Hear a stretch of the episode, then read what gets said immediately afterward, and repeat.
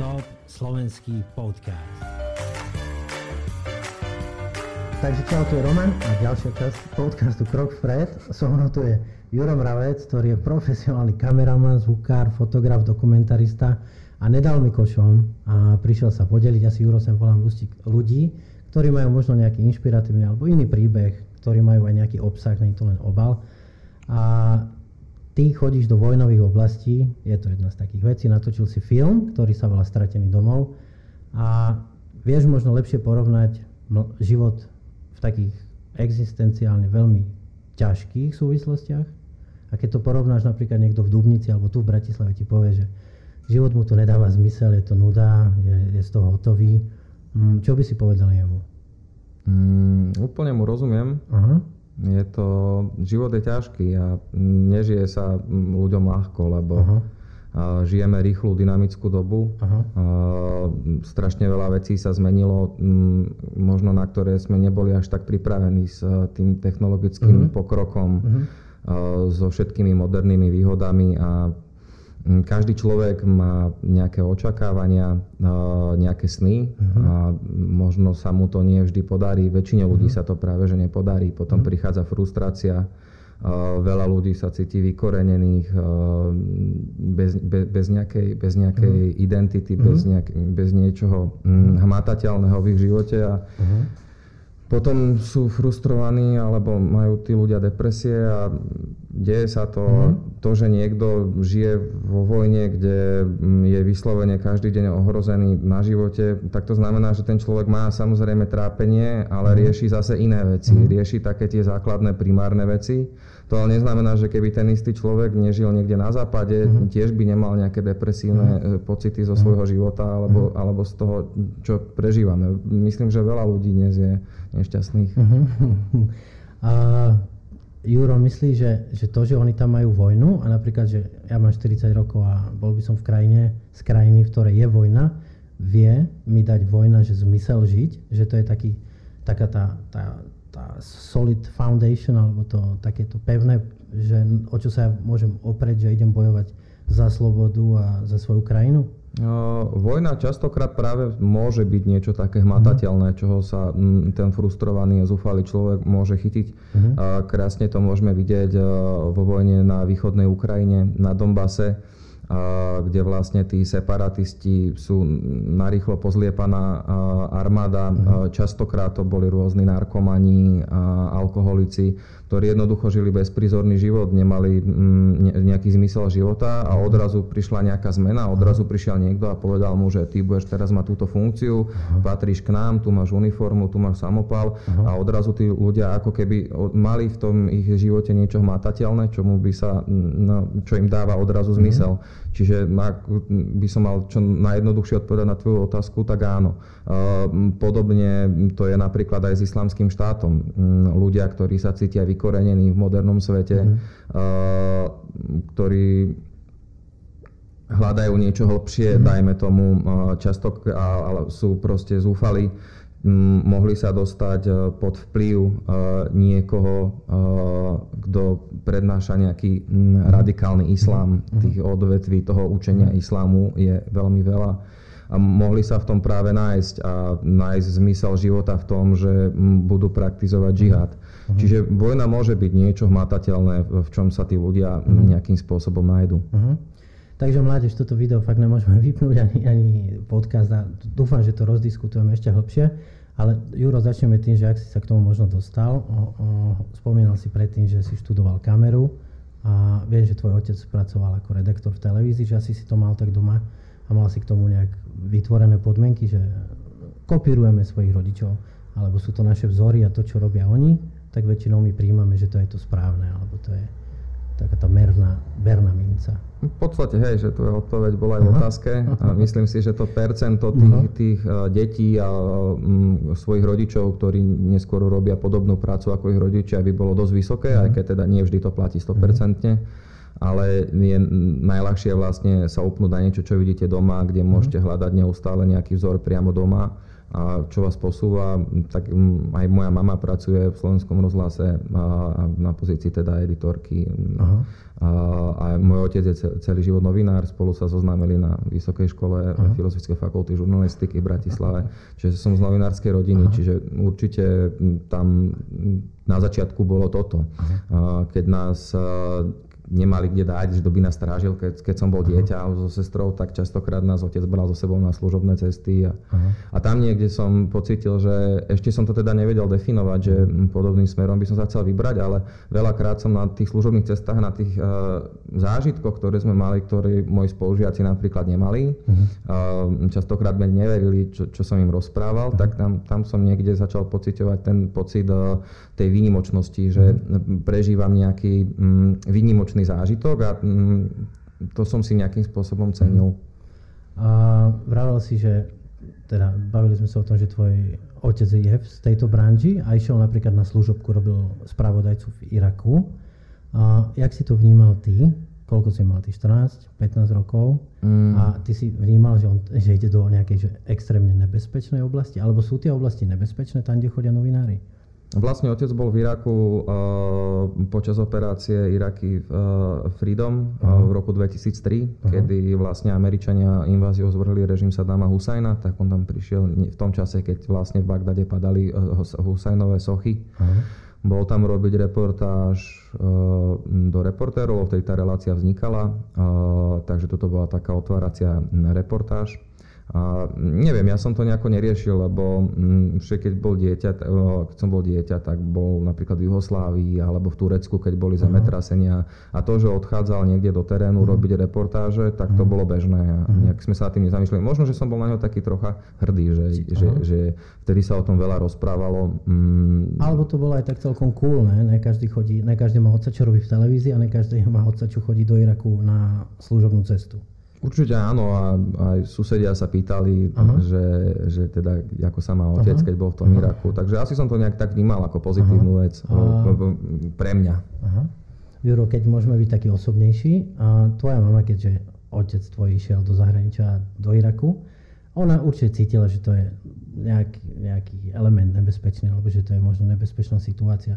A teraz, keď ona vidí teba, že robíš to, čo robil tvoj otec, a čo ti ona na to hovorí, že je to tvoj život, rob si čo mm, chceš. Moji rodičia poznajú túto profesiu Aha. a mm, vedia, že som k tomu dlho inklinovala, že ma to nejakým spôsobom robí mhm. šťastným, ak to tak môžem povedať a plne to akceptujú, čiže ne, žiadne nejaké caviky alebo niečo také, mhm. nejaké prehovárania Aha. alebo plač na letisku, to sa u nás vôbec nekoná. Aha. Ako sa niekto stane, že vojnový spravodajca alebo vojnový fotograf, že ty sa rozhodne, že dobre, toto by ma bavilo, alebo videl som nejaké fotky, tak teraz zistím, jak sa tam dostane, mám nejaké finančné zdroje, zbalím si veci a kúpi si letenku, to je... Presne tak. Hej. mm, pre, tým, pre tou cestou do tej vojnovej zóny uh, je to asi možno o takom trošku dlhšom researchi mm. na internete. Mm. Uh, človek sa snaží nájsť si teda čo najviac informácií a nejak si to tam naplánovať tak, aby tam mohol fungovať. Vo vojnových zónach pracujete veľmi často s tzv. fixermi. Uh-huh. To sú ľudia, ktorí sú väčšinou lokálni novinári alebo ľudia z miesta, ktorí sa vedia hýbať uh-huh. v tom prostredí a vy mu vlastne platíte dennú sadzbu a on vás za to sprevádza po, po týchto oblastiach. Aha, a toho fixera si nájdeš kde? To sú nejaké mm, skupiny na Toho presne tak sú. Keď je nejaký konflikt, Aha. tak uh, sú vždy medzi novinármi. Uh, čím dlhšie to robíte, tým viac ľudí poznáte, tým ste kredibilnejší. Uh-huh. Vaša kredibilita uh-huh. je vyššia. Uh, sú uzavreté skupiny na Facebooku, sú tajné. Uh-huh. Uh, tie uh, skupiny sú preto tajné, lebo častokrát tam môžu byť citlivé informácie o presunu novinárov, uh-huh. podobne a vlastne a v niektorých krajinách ako v Sýrii, v Iraku uh-huh. a teda, aby sa predchádzalo únosom. Uh-huh. Častokrát sa stalo v minulosti, že unikli informácie z takejto skupiny a malo to tragické následky pre tých uh-huh. ľudí. Čiže mm, vždy vlastne musíte nejako mm, verifikovať svoj životopis, mm. musíte sa nejako deklarovať, že kto mm. ste. Oni vás schvália do tej skupiny, no a tam potom v tých skupinách sú kontakty na, e, na rôznych fixerov. Uh-huh. Keď už dneska napríklad, kebyže niekde potrebujem ísť, tak poznám špičkových vlastne mm, fotografov vojnových e, e, viacerých celého sveta a oni už majú svojich fixerov overených. Čiže aby som si najskôr zaňal fixera uh-huh. tak, že by som kontaktoval toho fotografa, nech mi dá na, kontakt na svojho človeka v tej krajine. Uh-huh. A takto sa to vlastne celé pripravuje. Dohodnete si, dohodnete si tých fixerov, naplánujete si program, zistíte si všetky povolenia, Aha. všetko, čo treba, no a potom vycestujete. Aha. A tí fixery, oni to majú ako svoj biznis? A oni sú... Je to veľmi výnosný biznis. Aha. A oni sú fakticky radi, že tam je vojna? Alebo to je iba a... taká, že skôr sebe, oni našli tú škulinku, že ak sa dajú spraviť peniaze. Prepač, to je trošku taká hlup, hlúpa Aha. otázka. Byť fixerom je úplne normálna profesia, Aha. pretože keď sa ten konflikt deje, tak tie médiá sú tam potrebné, aby ľudia vedeli. Mhm. vo svete vlastne o tom konflikte a bez tých ľudí sa pracovať nedá.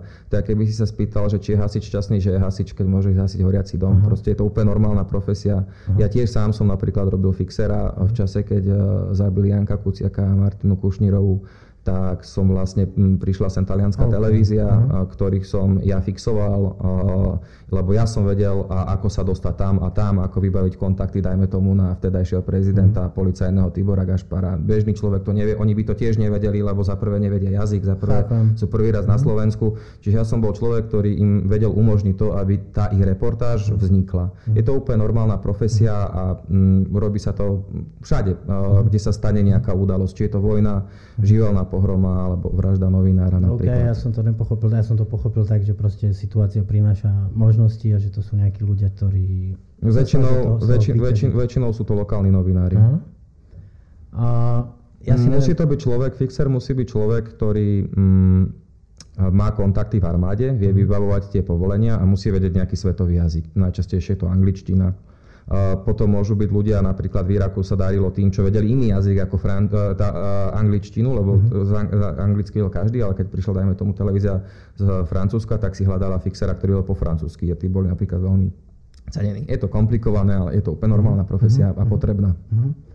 Uh, ja si neviem predstaviť, čo to je vojna. Naposledy v našej rodine, to si pamätá, čo je vojna, je naša stará mama. A jediné, čo ja viem z vojny, keď si pozriem nejaký film, či to bol Hurt Locker, alebo či to bola Čata, čo je vlastne vojna? Na túto otázku mi veľmi uh, dobre a jednoducho odpovedal uh, na Ukrajine ukrajinský vojak, ktorý bol veterán z Afganistanu, uh-huh. z afgánskej vojny a odpovedal mi, že vojna sú krv, hovna a bieda. Uh-huh. To, to presne vojna je. Uh-huh. A ako chutí vojna, alebo ako cítiť? Je, je to iný vzduch? To je iný... Mm, každá vojna je iná, ale teda keď je, ten, keď je tá vojna aktívna, keď, keď e, sa teda naozaj je, je to horúce, tak vo vzduchu cítite mm, síru, pretože uh-huh. všade okolo vás vybuchujú bomby. Uh-huh. Uh, cítite uh, nasladlý pach uh, mŕtvych tiel, ktoré sa okolo vás rozkladajú. Uh-huh. Mm, všade je veľké zúfalstvo, všade sú hovna, lebo mm, tá kanalizácia a tieto veci mm. v takej oblasti nefunguje. Mm. Myslím si, že som to povedal tými troma okay. slovami predtým. A Juro, dík, že si tu a že o tomto sa bavím a že si mi dal vôbec šancu a, a, a ťa tu mať. A má vojna víťaza? Vieš, trvá to 5 rokov, trvá to 2 roky. A zmasakrujú sa tam asi ľudia, stojí tu peniaze, zmasakruje sa ekológia alebo zvieratá v tej krajine, podzemné vody. Je na tej strane nejaký víťaz? No, taká akože filozofická odpoveď by mohla byť, že víťaz nie, neexistuje. Uh-huh. A, lebo všetci prehrajú, pretože sa dopustia ohavných činov na, na dvoch stranách, ale to mi príde také romantizujúce. Uh-huh. Sú konflikty, vojnové konflikty nie sú nejaký mm, absurdný rozmar. Uh, je to vlastne hraničná situácia, kde, kde vlastne prišlo k hraničnej situácii uh-huh. a treba sa k nej postaviť. Kebyže uh-huh sme všetci pacifisti a nejak sa k tomu mhm. nepostavíme, tak to zlo, ktoré nemá problém eh, používať násilie, uh-huh. by sa um, rozširovalo bez, uh-huh.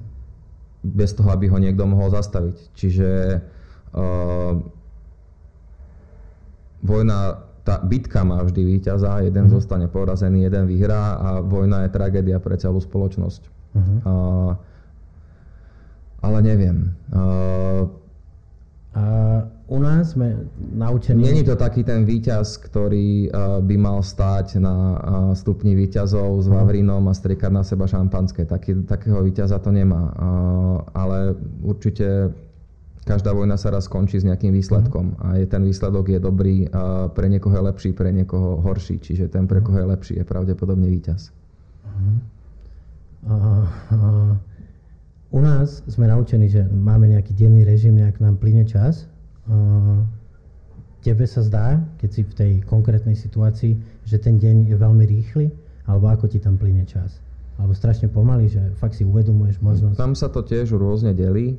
Uh, veľakrát je také, že sa hýbe ofenzíva, uh, lebo sa čakalo na nejaké podmienky, na určenie nejakých pozícií a mm. podobne. To strašne veľa čo ovplyvňuje uh, ten chod tej, tej, tej, toho postupu tej armády tak vtedy je, vtedy je, by som to tak povedal takým slovom, že frmol, mm-hmm. že mm, sa to proste hýbe, je veľa zranených, veľa aktivity všade naokolo, vtedy ten čas beží rýchlo.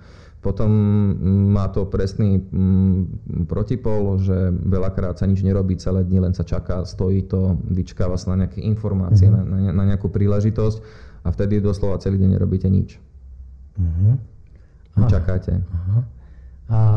Taký, čo tam bol s nami americký veterán, bývalý ho, hovoril, že war is sometimes really boring.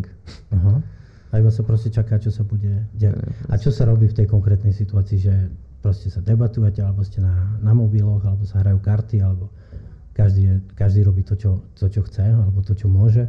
Tak ja, asi to má zase každý rôzne. Ja som nebol nikdy príslušník nejaké, nejak, nejak, nejakej armády alebo niečo, mm. že by som mal nejaké rozkazy, jak sa mám správať. Človek väčšinou sa snaží hibernovať, mm. no, tak drieme, môžete si čítať mm. čokoľvek, ako v bežnom živote Uh, len teda nemôžete si zobrať bicykel a si dať 80 km okruh. Hej. Uh, takže ste na mieste niekde v bezpečí a uh-huh. čítate si, alebo ste na internete, alebo si hľadáte nejaký, nejaký rozmar, hráte sa tam s miestnymi deťmi, uh-huh. ja neviem, podobné veci. Uh, čo ja viem z filmov, tak ja viem si predstaviť, aká bola druhá svetová vojna. Zhruba, že mali nejaké uniformy, mali nejaké vozidlá a nejak to celé vyzeralo. A potom bol teraz nedávno taký americký film, ale už si ho nepamätám z Jugoslávie. Hrali tam aj slovenskí herci a hral tam, teraz neviem, Gene Hackman, on bol, išli zachrániť nejakého v Jugoslávii. A tí Jugoslávci mali na sebe mikiny Adidas. Uh, ako vyzerá vojna v roku 2020? Uh, tie reálie okolo. Ono záleží, že kto je, kto proti komu bojuje. Hej? Uh-huh. Čiže keď napríklad v, v, vo vojne v Juhoslávii častokrát boli ľudia tak vyčerpaní už tou vojnou a tie zbory boli rôzne pozliepané, a, že už tam možno tá morálka išla nejako dlho. Určite nebol Mikine Adidas príslušný nejakých elitných jednotiek uh-huh. vojenských. Hej? A, tá vojna vyzerá, tie dve vojny, ktoré som zažil ja na východnej uh-huh. Ukrajine a v Iraku, tak východná Ukrajina napríklad, sa najprv poviem k nej, je veľmi špecifická, mm, je to taký stroj času. Uh, máte pocit, ako keby ste prešli uh, 50 rokov dozadu a ocitli sa na nejakom fakt skurvenom mieste v mhm. Sovietskom zväze. Uh, sú tam mokré zákopy, staré uniformy, ošuchané pažby na kalašnikovoch, ostrelujú sa minometmi, celé tie reálie vyzerajú ako starkovského filmov. Čiže je to taký stroj času. V tom, v tom Iraku to je zase Blízky východ, mhm. čiže uh, v podstate veľmi obdobne. Uh, Akurát teda eh, tam to bolo v kooperácii s koaličným letectvom tá ofenzíva, čiže bolo posiate celé nebo lietadlami a vlastne výhoda tých koaličných vojsk, okrem toho, že mali početnú prevahu, bola tá kontrola vzdušného priestoru. Zase oproti tomu ten ISIS, tí bojovníci islamského štátu mm, boli v tom meste zabarikadovaní, lebo mali čas sa na to pripraviť. Mm. Čiže mali tam vyvrtané tunely, prevrtané domy, aby vedeli prebiehať mm. skryto cez ulice a podobne. Čiže každý mal svoju, nejak, svoju mhm. nejakú výhodu, a, mhm. ale teda nakoniec trvalo rok od oktobra do, do júla, od oktobra 2016 do júla 2017 sa to mesto mm. oslobodilo. Aha. Ako blízko, Juro, ty si uh, v tom kontakte, alebo keď je nejaká čo, prestrelka sa to volá, alebo nejaký impact, uh, jak blízko sa ty vieš k tomu dostať, alebo jak chceš ty blízko k tomu ísť? Na základe tých, všetko to záleží na základe vzťahov, ktoré uh-huh. si spravíte na tej frontovej línii a, a, a aké, aké, aké silné máte teda tromfy na aký, aké vysoké šarže viem sa dostať v podstate úplne dopredu. Mm. Viem sa dostať uh, kamkoľvek. Mm. A je dôležité, aby som bol vpredu, pretože tam sa to všetko deje. Mm. Tam, tam sa práve keď uh, ste v týle, tak tam sa nedie nič, tam sú odstavené auta, maximálne vozia ranených vojakov, ale mm. keď chcete naozaj ide tú hrôzu a ten autentický moment, tak musíte byť uh, úplne vpredu. V Iraku ja som vlastne točil film o dvoch slovenských paramedikoch, mm. um, ktorí tiež potrebovali byť na tých predných pozíciách, pretože vykonávali urgentnú medicínu Čiže mm, vo vojne máte zranenia, mm, častokrát masívne krvácanie, otvorené rany, amputácie. Mm. Je, to, je tam nevyhnutné byť blízko, aby ten človek dostal urgentnú starostlivosť čo najrýchlejšie, lebo to rozhoduje o otázke života a smrti. Nemocnice, v ktorých už mohla byť spravená normálna operácia vykonaná lekárskym tímom a podobne, boli od toho miesta vzdialené aj 20 km. Čiže tá, tá cesta do nemocnice mohla trvať kľudne aj 3 čtvrte hodinu. Mm-hmm. A bez, tej, bez vykonania toho, tejto fixácie toho raneného na mieste by ten zranený človek neprežil cestu. Mm-hmm. Čiže ja som vlastne bol celý čas s týmito paramedikmi a ošetrovali sme tých zranených. Mm-hmm. A čo si myslia o tom vojaci, keď ste tam vy ako novinári, predpokladám, že máš na sebe asi nejakú vestu, že si odlíšený alebo máš nejaký nápis, že foto alebo pres. A čo si myslia tí vojaci o vás, že je tam tých novinárov tak veľa, že je to bežné, alebo oni majú nejaké inštrukcie, že treba na vás dávať pozor, alebo vy ste tam sami za seba, oni vás tak akceptujú, že je to potrebné, aby ste tam boli? S tým presom je to také trošku komplikovanejšie, e, pretože to veľmi záleží od konfliktu. Keď uh, pokrývate konflikt, kde je vašim nepriateľom islamský štát, mm. tak je to to najhoršie, čo si môžete na seba dať, pretože tým jasne dávate najavo, že kto ste uh-huh. a robíte vlastne zo seba vysokohodnotný cieľ, pretože by bolo veľmi demoralizujúce, už keď ste v tej armáde, tá armáda vás príjme, tak pre, dajme tomu irackú armádu by bolo veľmi potupné, keby im zabili amerického novinára. Čiže uh-huh. demoralizovalo by to. Uh-huh. Uh, Čiže napríklad v Iraku ja som vôbec ani ako novinár nevystupoval, aby som sa dostal na tie miesta s tými chalanmi, tak ja som mhm. sa tváril, že som paramedik. Uh-huh. Tam na mieste ma už ľudia poznali, lebo sme tam trávili čas, takže tam už som fungoval s aparátom, ale keď sme prechádzali uh-huh. cez tie checkpointy a podobne, bol som oblečený v podstate ako vojak, uh-huh. čiže vôbec som sa takto nesnažil vyčnievať. Na východnej Ukrajine na tých frontových pozíciách je to už možno výhodnejšie, uh-huh. lebo mm, zás ani tí proruskí separatisti nie sú také zvieratá, ako boli bojovníci islamského mm-hmm. štátu. Takže tam je pravdepodobné, že by si asi netrúfli vyslovene strieľať. strieľať Vždy to je od konfliktu, mm-hmm. od konfliktu ku konfliktu. Ja mám najradšej v teréne, keď môžem byť tak oblečený, aby som nejako nevyčneval nad civilným mm-hmm. obyvateľstvom, ktoré tam je. E, samozrejme, keď som v Iraku na prednej línii, kde vyslovene sa po mne strieľa a lietajú nado mnou míny, tak si dám tú, nie, tú vestu aj tú prilbu. Ale ako náhle vnikám medzi e, civilné obyvateľstvo, tak to nemám veľmi rád na sebe, lebo ako keby som ako keby taký kozmonaut z kafandry. Že vytrčať z Nie, že vytrčam, je to, mám to taký pocit, ako keby som sa nejak, nejak ako to vysvetliť? No keď máte okolo seba mm, civilné obyvateľstvo, matky s deťmi, ktoré majú oblečené normálne oblečenie okay. a, a, a vy tam odrazu dojdete v tej veste, v tej prílobe všetko, tak uh, ťažko môžete medzi tým, s tými ľuďmi nejak seberovne komunikovať. Mm-hmm. Pretože mm, ste ako keby niečo viacej, pretože mm-hmm. máte na sebe tú ochranu. Mm-hmm. Uh, u nás sa hovorí, alebo naši otcovia hovorili, že vojna robí z chlapca chlapa naozajstná vojna robí z chlapcov chlapov? Mm, to je také podľa mňa mačistické, archaické nejaké uh-huh. vyjadrenie, povrekadlo, jak to nazvať. Uh-huh. Uh, skôr mali na mysli tú dementnú vojenskú prípravu, čo sa tu robila uh-huh. po, dlhé, po dlhé roky, lebo mali pocit, že aj oni si tým museli prejsť a museli uh-huh. šúpať zemiaky a čistiť schody a hajzle a voziť sa na uh-huh. BVPčku. Uh, takže to akože tak je to podľa mňa archaj, archaj, uh-huh. archaické. Uh, vojna z nikoho nič lepšie nerobí. Uh-huh. Uh, asi si tých, um, jak by som to povedal, armád, rôznych armád, alebo štátnych armád, alebo videl viacej. Ktorí sú podľa teba takí najväčší srdciari, že jak to povedať, aby som neznel uh, hlúpo, že dajú do toho dušu. Alebo no, všetci, je, to dosť, je to dosť hlúpa otázka, uh, uznáš, nie? Uh, všetci do toho dávajú dušu. Ale neviem vôbec, čo sa chceš spýtať. Uh, že není sú tam iba proste, že nahnatí, jak ty si hovoril, že napríklad tí bývali, čo ja narkomani, alebo...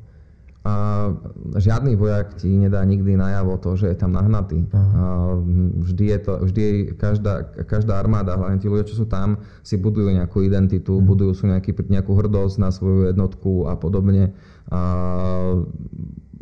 nie sú dneska také vojny, ako boli za druhej svetovej vojny, mm. že by tu vyslo, alebo za prvej, jak e, dobrý vojak Švejk, že by verbovali každého a násilím ich tam držali umrieť. Uh-huh. Dneska sú profesionálne armády. Uh-huh.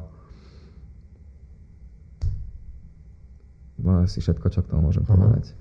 Uh, hovoril si, že si bol aj v Afganistane, aj v Iraku, aj na Ukrajine. V Afganistane som nikdy nebol. OK, tak to som si asi nikde zle pozrel. Ale chystám sa, chcel by som ísť. A čo si myslíš o, čo ja viem, chalanov z Turecka, alebo z Francúzska, alebo z Anglicka, ktorí sa dali naverbovať do ISIS? A to bolo také chvíľkové poblúznenie, alebo oni fakt uverili proste akurát zlej veci, ktorá dávala v tom momente zmysel? No, no ťažko povedať, že zlej veci. Uh, každý, každá, ka, každá, každý, každá reakcia má proste hm, jak to povedať, uh, všetko sa deje z nejakej príčiny. Mm. Uh, ani ten ISIS by nevznikol, keby k tomu neboli žiadne príčiny. To mm. nevzniklo tak, že sa otvorili pekelné brány a tí bojovníci uh, stade vybehli. Možno sa dostávame k začiatku rozhovoru uh, o tej frustrácii a, mm. a tých nenaplnených nejakých životných cieľov a snov. Uh, takých ľudí je veľmi veľa. Uh, Islám sa delí teda, ako vieme, na sunnický a šítsky. Každá z týchto odnoží islámu má svoje ďalšie odnože, ktoré Korán vykladajú rôznym spôsobom. V sunnickom islame je to napríklad salafizmus, vahabizmus, taktrifizmus. Sú to jednoducho extrémne učenia islámu, ktoré tvrdia to, že keď sa niekde ubližuje vašim bratom a sestrám, rozumej všetkým sunnickým moslimom, tak aby ste mohli byť pravý moslim, musíte prijať džihad a ísť za nich bojovať. Uh, sunnickí moslimovia boli mimoriadne perzekovaní uh, zo strany uh, irackej vlády. Od pádu Sadama Husajna, lebo Saddam Hussein bol sunita a odtedy vlastne vlastne za, za čas uh, Sadama Husajna a jeho vládnej strany Bás uh, minoritní suniti uh, vládli majoritným uh, šítom. Bolo to niečo ako keby plebejci a mhm. patriciovia uh, v starovekom Ríme, uh-huh. antickom. Uh, tá situácia sa vlastne po páde Sadama Husajna zmenila a vlastne šíti sa za to všetko začali systematicky sunitom mstiť. Podobná situácia bola aj v Sýrii, kde vlastne Bashar Assad je alavita a, a to je tiež odnož e, šítskej, šítskej odnože islámu. A vlastne tiež, keď sa tam vznikli tie revolúcie, keď Bashar Assad začal vyhadzovať svojich ľudí, e, teda civilistov na námestiach na začiatku arabskej ary v Sýrii, tak tiež, sa, tiež vlastne prišli tí suniti bojovať za bezpečnosť svojich bratov a, a sestier. Títo vykoronení ľudia z Európy, ktorým možno nevyhovuje kapitalizmus, život v, v týchto normách, aké tu dneska máme za, považované za štandard, sa mohli cítiť stratení a mohol ich nájsť nejaký vahabistický imám, ktorý odrazu vedel ich upútať, ich pozornosť a vedel im dať nejakú, nejakú nádej alebo nejakú, realizáciu v, v živote. No a vymývali mozog rôznymi extrémnymi výkladmi Koránu dostatočne dlho na to, aby, aby sa ten človek vnútorne v sebe presvedčil, že tá správna cesta je prijať džihad. Pre, tak, tak sa to deje. Uh, keby, keby vlády uh, neperzekovali sunitov systematicky tak dlho, nebol by dôvod, aby vznikol ISIS. Uh-huh. Tak snáď túto otázku nebudeš považovať za blbú, fakt som sa nad ňou zamýšľal. Uh, keď ne, ideme niekde do nejakej bubliny na dovolenku a keď sa vraciam po dlhšie časové obdobie, že si tam, dojdeš domov a tak, tak rozmýšľaš ešte chvíľu si, že mysel je pomalšia ako nohy. Už si tu, ale ešte hlavou si tam. Keď ty sa vraciaš z týchto oblastí domov na Slovensko alebo do Bratislavy, uh, tak cítiš takú, čo ja viem, že nostalgiu alebo takú... Tak aby som nebol emociu. na teba zlý, toto je dobrá otázka.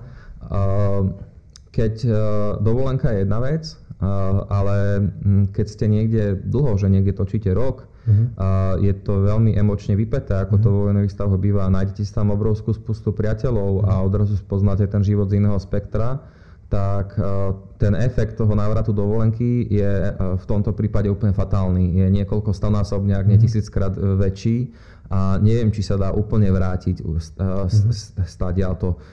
Ja som do dneska každý deň v kontakte, sledujem každý deň, čo sa deje na východe Ukrajiny.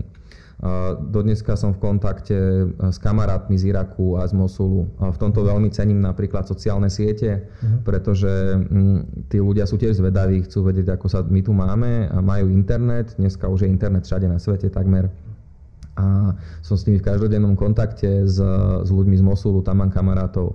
Po skončení uh, ofenzívy, vlastne rok na to som sa vrátil do Mosulu vyslovene len preto, aby som ich prišiel pozrieť, ako sa majú. Uh, ak by mi finančné a časové podmienky dovolili kedykoľvek, by som sa tam išiel za nimi pozrieť uh, zas. Často na nich myslím.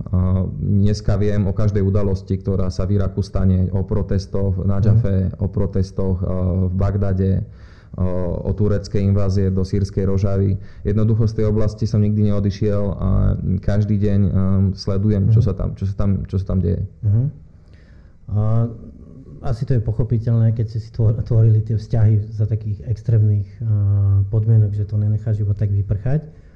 A Jurko, keď sa ťa opýtam, že uh, čo si myslíš o Bohu? Ale väčšinou, čo som čítal nejakého remarka v tej literatúre sa to vyskytuje taký jeden názor alebo taký kliše, že keby Boh existoval, tak by toto nedovolil. Alebo keď čítaš o ľuďoch z koncentráku a tak. Keby Boh existoval, tak by to nedopustil. A, neviem, ty si veriaci človek? Ja a, asi plne vyznávam ideológiu a, liberálneho humanizmu. Uh-huh. A, to je ideológia, ktorá teda si váži človeka a, a verí, že každý človek je individualita so svojimi vlastnými práv, názormi. Uh, nebol som vychovaný v kresťanskej viere, uh, ani uh, nič také nepraktizujem. Samozrejme rešpektujem každé vierovýznanie a je na ľuďoch, čomu budú veriť, mm-hmm. čomu chcú veriť. Ja osobne teda nejak hlboko o Bohu nerozímam. Mm-hmm. A... Myslím si, že ak by aj Boh existoval, tak by mu to bolo. Problém ľudí je v tom, že uverili v nejakého boha homo sapiens. Uh-huh. Nie, pred, už sú ľudia plne stotožnení s predstavou, že Boh je človek. Uh-huh. A, to sú veci, ktorým ne, nemôžem, nemôžem ja, ja osobne z môjho nejakého pohľadu dôverovať. Uh-huh. Myslím, uh, áno. myslím, že som niekde čítal, že uh, je paradox našeho sveta, že sa hádame medzi sebou, aké to bude, vtedy, keď zomreme a kvôli tomu vedeme vojny. Mm, a nejak tak si pretlačame to svoje náboženstvo a doma pravdu. A ďalšia moja otázka, Boha sme absolvovali. Čo si myslíš o politike? A je to to, čo ty vidíš, to je vyjadrenie toho konfliktu, čo sa nevie dojednať za, za stolom, o čom sa oni bavia, alebo je to len nejaká eskalácia, čo ja viem, emócií alebo nezvládnutého nejakého stretu. Čo, politika? Mm-hmm. Politika je politika. Politika sú... Ty vidíš dôsledky tej politiky, vieš. Mm-hmm. Politika je to, že oni sedia v pekných hoteloch, majú celý schedule pripravený. Mm. To je tak zjednodušene povedané. Tak uh, svet je veľmi komplikované miesto, plné uh, rôznych krív a napätia. Mm-hmm Svet je krásne miesto, uh-huh. plné radosti a je teda na politikoch, aby s občanom svojej krajiny, ktorý, ktorých zastupujú, prinášali to najlepšie, čo, uh-huh. čo vedia. To je taká tá idea asi, aký by mal byť správny politik. To, že realita je iná, zase tvrdí o tom, že človek je tvor slabý. Uh-huh. A, a na začiatku ešte, keď sme nenatáčali, som sa ťa pýtal, že mm, to, čo vidíme v telke, čo sem chodí z rôznych agentúr, napríklad ako Reuters, ktoré dávajú dokopy, aspoň to je moja predstava, zberajú informácie z rôznych zdrojov a nejak to zabalia a potom to konkrétne televízie predpokladám, že od nich odkupujú. Mm, tá realita, čo ty si videl, alebo tak, jak to je napríklad na Ukrajine, je to, čo vidíme v telke, alebo niečo nám je zamlžené, alebo je to trošku ináč? Realita je vždy len realita. To, čo vidíme v telke, už je interpretácia, pretože už to mhm. niekto natočil a niekto to postrihal. Mm-hmm tým nechcem zase nejako znevažovať spravodajstvo, spravodajské informácie, pretože kvalitné spravodajstvo a spravodajské informácie stoja na tom, že sa dajú tie skutočnosti overiť. Mm-hmm. Stojí za tým podpísaný novinár, ktorý má nejaký štatút, ktorého si tiež môžete dohľadať, zistiť si o tom, aké články publikuje mhm. a vlastne stojí na ňom, na, na, na jeho dobrej povesti to, aby čo najpravdivejšie informoval o skutočnostiach, ktoré sa tam mhm. dejú. Tým sa líši skutočný žurnalizmus od konšpiračného, kde si častokrát neviete dohľadať tých ľudí, ktorí stoja za tým médium, alebo ktorí sú v anonimite a píšu lži, ktoré si neviete nikde overiť, alebo častokrát sú tie lži aj čas, čas, ťažko overovateľné. Mm. Takéto spravodajstvo sa vo vojne používa veľmi často. Napríklad v Donetskej ľudovej republike z obľubou používali také, že Ukrajinci bombardovali a zabili dve malé deti na ulici. Mm-hmm. Vidie taký článok, sú k tomu nejaké fotky a po, vzbudí to veľké pohoršenie keď hľadáte ale, že aké deti, kde sú tie deti, snažíte sa ich dohľadať niekde v Márnici mm. alebo, alebo na cintoríne, podobne, mm. nájsť ich rodičov, tak odrazu začnete tápať. Uh, to je takéto alternatívne, konšpiračné, um, ani, nechcem povedať slovo, že spravodajstvo. Mm. Uh, a je to, je to vlastne normálna zbraň, je zbraň na verejnú mienku. Mm. Uh, tam je teda ten rozdiel medzi serióznou žurnalistikou a konšpira- konšpiračnými mm, pamfletmi. Uh-huh. A na začiatku sme sa bavili, eh, že si natočil film, ktorý sa volá Stratený domov. Ten je z Iraku? Mm, prevažne, hej. Uh, je to dokument alebo... Je to celovečerný dokumentárny film, vlastne, ktorý je postavený na takom kontraste.